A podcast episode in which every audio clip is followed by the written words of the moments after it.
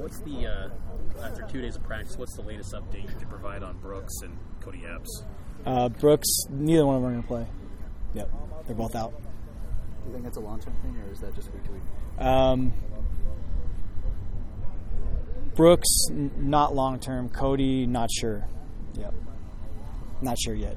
Was it, with Epps? It was late in the game, wasn't it? With Yeah, him? yeah. Was there kind of remorse of like with the game already out of reach at that No, point? no. I mean, we we were we were trying to trying to play. We got to be more competitive, you know. So we were not interested in subbing there. We were playing so poorly we, that we needed to to uh, just you know be competitive, you know, and, and uh, so we that was not not a time to sub. Is that part of the line of thought too with Jaren as, as well? Uh, because even when games are out of reach, whether you guys are in front or you're behind, to keep him in there, even Yeah, we haven't really had a chance to take Jaren out this year yet. There hasn't been an opportunity yet. Um, um, yeah, I can't think of a game where we could have taken him out. Um, that was, yeah, there was no, there was no thought to taking him out Saturday. None. as far as like protecting. We didn't we didn't sub anybody on offense. We played our starters all the way to the end. On those fourth, And I would do that again. Yep. on those fourth down situations, is it Kalani's call? What's the kind of mechanism? Does he see? Yeah, we, we we're, we're an analytics team, so we know we know going into the into the series. We know on first down if we get to a certain number, we're going, uh, and a lot of times that number can be as high as. I mean, there was times Saturday where the number was high as 15, and uh, I think we went for one on fourth and nine. Um, you know, it's it's uh, just following the book, and we've been doing that for three years, and it's been uh, we've been very good at it. This year has not gone as well for us. Um, we're not we're not playing complementary football as well as we have the last two years, but it's not something we're going to go away from. It's you know it's. Uh, you know, and then one time we actually should have gone for it when we didn't, and we punted and we netted like 17 yards. So going for it, even if the number is high, going for it is usually the right move. It just feels awful when you don't convert, and we are not converting fourth downs as well as we have in the past. How, how do those numbers, if at all, affect your play calling mentality? If that zone They affected a lot. So like if I, if I know on first down that you know we we would go for it on say fourth and four, it might affect what you call on first and second down. And it's been that way. You know, back to when Zach was here, I would, I would make a different play call when Zach was here too, if I knew what the number was. And our quarterbacks know what that number is as well. That's just how we operate. Yeah. So you said on the corner that you guys were a little fragile. Yeah. Is that kind of?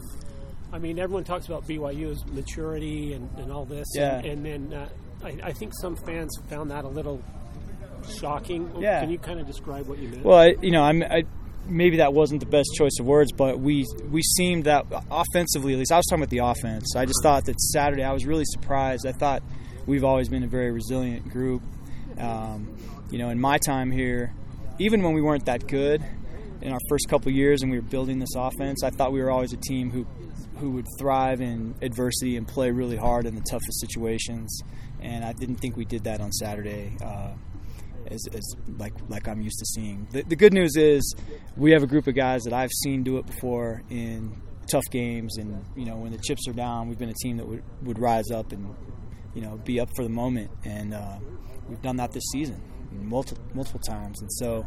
Um, you know, I, if, if that if that word maybe I, I didn't know that it bothered anybody, but uh, that's what it seemed like Saturday, and I, I usually call it like I see it with the players. I tell them the truth. I'm not going to sugarcoat anything for anybody. Can you remember a time when you kind of questioned the group's confidence and, and ability to execute at BYU that since you've been here?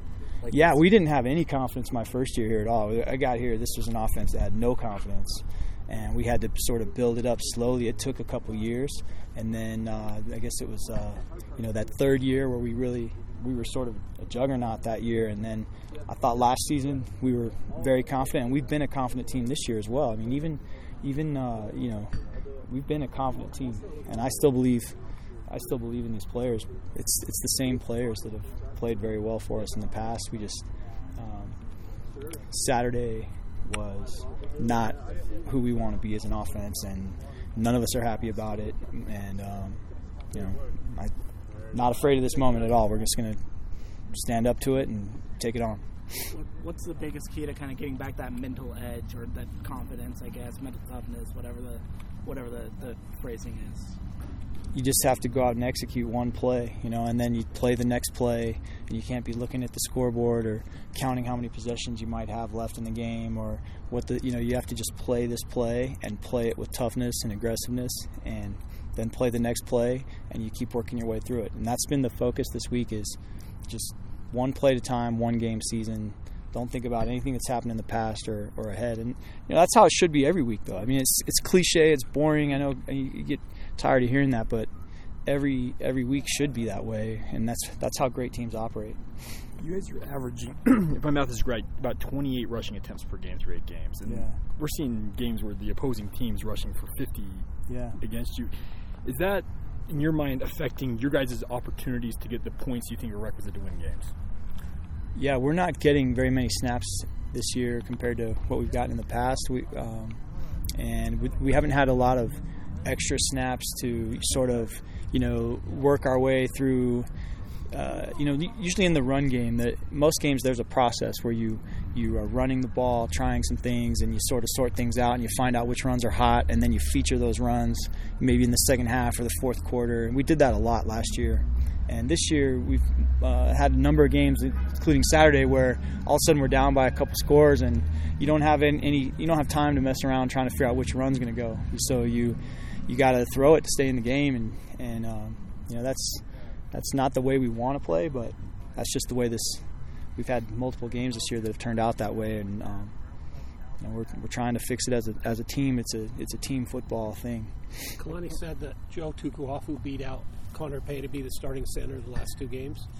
Is that your call, or is that Coach Funk's call, or uh, and, and I guess what did Joe do to deserve that? It's both of us, and um, you know that's that's a situation that's still competitive. They're still competing for that all the time. Um, thought Joe deserved a chance to play, and he's played the last two games. Um, there's a chance we could shake it up again this game, and you know Joe's a good player. Um, he's a really good guard. He's a, he can also play center. Uh, Connor's been a good player for us too, and um, you know we we have options there, and, and every day is competitive, and that's one of the things we're looking for is what's the right combination of, of those five linemen.